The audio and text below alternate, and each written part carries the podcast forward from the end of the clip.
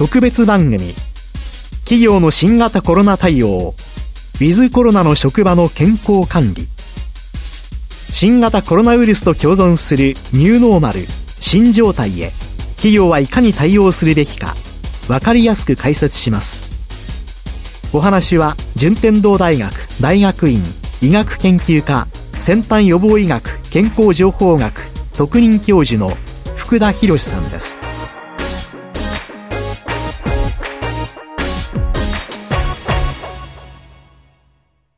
き手はラジオ日経の山崎瑞香です。福田先生よろしくお願いします。よろしくお願いします。第4回の今回は、従業員へのコロナの情報発信を考える、検査、治療、予防についてと題してお伺いします。企業は従業員に対するコロナの情報の提供をめぐって、どのようなリスクに直面していると言えますでしょうか？そうですね。今回様々なですね、ワイドショーがコロナを連日のように取り上げて、はい昔と違うのは SNS がですね、非常に発達していると。ですから、もうこんなに日本国民がですね、一つのことに集中、熱中したことないんじゃないかっていうぐらいに、まあ、情報が溢れたと。でまるであの、1億総コロナ専門家って言ってもいいぐらいのですね、状況になっていると思います。コロナっていうのはやっぱりみんなに同じようにですね、状況が降りかかるわけではないので、忙しくなった人、暇になった人、それからお金がなくなった人、事業が逆にうまくいった人などですね、様々な分断が起きます。ですからそこでデマだとかですね、人々の気持ちがささくれだったりですね、差別が発生したりしていると思います。でやっぱり未知の恐怖があってですね、そして、まあ、ある人はそこに自粛などで時間もあって、で、そうすると余計とそれが気になってしょうがないというような、いわゆるインフォデミックのスパイラルに陥るような状況が起きていたと思います。で私は今、大学では総合診療科という科におりまして、一般内科で感染症も含めてコロナの最前線に立たなきゃいけない科なんですね。その科にいながら、普段このシリーズでお話しているような企業の健康管理、産業医の仕事ですとか、人間ドック検診のような予防医学の仕事をやってます。ですから、臨床寄りの仕事とですね、予防寄りの仕事を両方やる中で、非常にその現場で起きていることが、世の中に出回っている情報とギャップがあるなということをすごく感じました。で特に検査と治療ですね、で。特にやっぱり検査なんですけれども、検査といえばその PCR はどんどんやった方がいいと。なんで日本はこんなに少ないんだって、まあ随分テレビなどでも言われましたし、そういうふうに思ってらっしゃる方多かったと思うんですね。ただ、現場ではですね、やっぱりものすごく大変な検査で、3月までは総合診療科だけがですね、コロナの検査を担当してまして、その時は、まあ、院内の陰圧室で、患者さんが一人入るとですね、部屋を全部消毒して、フル装備の防護服を全部着替えて、また次の患者さんを呼び入れるというような感じで、まあ、非常に苦労して鼻から検体を取ってたんですね。で、取った検体を5時間かけて検査すると。ですからもう若手の医師が朝から晩までそういう対応してもですね、まあ1日頑張って10件やれるかやれないかと。だからとてもじゃないですけれども、ちょっと不安だからやってみようか、みたいな感じで、あの、インフルエンザのチェックのようには気軽にできる検査ではなかったんですね。で、4月になるとですね、今度は全部の科からドクターと看護師などがですね、集まりまして、まあ、コロナの専属のチームが外来と入院で発足して、そうするとあの半分屋外の、よくあのテント外来と言われているスペースですけど、屋外のスペースを使って、駅から来られた患者さんがパッと検体を取ってすぐお家に帰ると。で、結果は電話や輸送でお知らせするというような体制になって、検査検査はだいぶ増えたんですけど、それでも、やっぱりどんどんどんどんですね、検査を受けてほしいっていうふうに思って、まあ現場の医師がやってるわけではなくて、やっぱり肺炎を起こしてると。コロナかもしれないと。で、治療方針を決めるために最後の確定診断をさせたいっていうような時に、まあ狙いすまして PCR 検査をするというような状態だったんですね。で、これはもういろんな患者さんとかいろんな企業でこういう現状を伝えようと思って何回も説明するんですけど、なかなかこの 検査の正確さとかですね、まあどうして検査するかしないかという話を伝えるのは難しかったなというふうに感じます。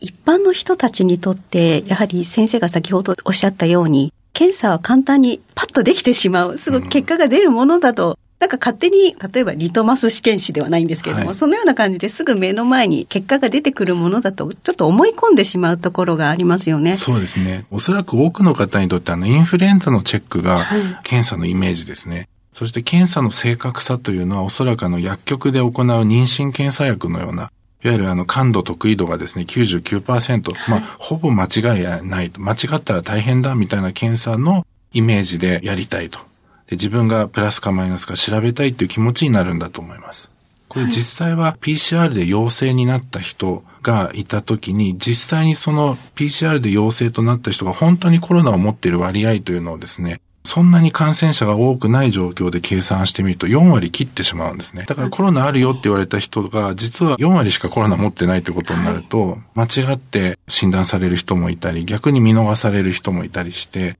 そこまでだから正確ではないっていうのが一番の問題だと思います。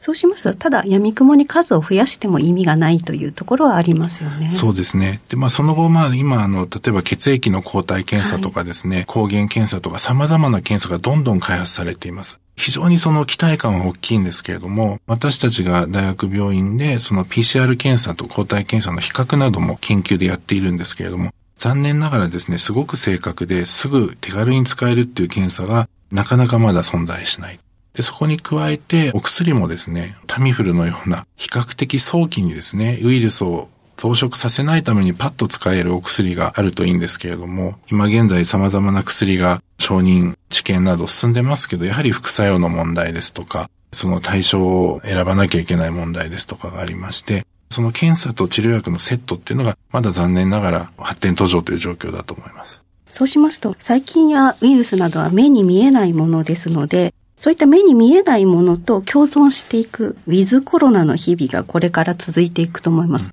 特にコロナは季節性がないということもあるので、冬だから気をつけなきゃ、夏だから平気ということもないようなんですけれども、このような中で企業は情報発信の体制をどう整備すればよろしいんでしょうか？前々回ご紹介した散歩会の調査によると、はい、7割の企業では定期的に社員さんにコロナに関する情報発信をされているということでした。一番大事なことはですね、もうすでにたくさんの情報がありますので、まず不安を煽ったりですね、疲れを、まあコロナ不安とかコロナ疲れっていう言葉あると思いますけど、それを増すような情報発信にならないこと。つまり、日本の今の状況っていうのは、ヨーロッパやアメリカと比べて極めて感染の状況が少ない状態だと。で、比較的対策がうまくいってるんだってことをまずきちんと認識すると。で、その上で答えをですね、これを食べたらいいとかですね、これをやったらいいっていうことを伝えるんではなくて、その時の旬の情報をどうやって得るか、そしてその情報をもとにどういうふうに考えたらいいのかっていう、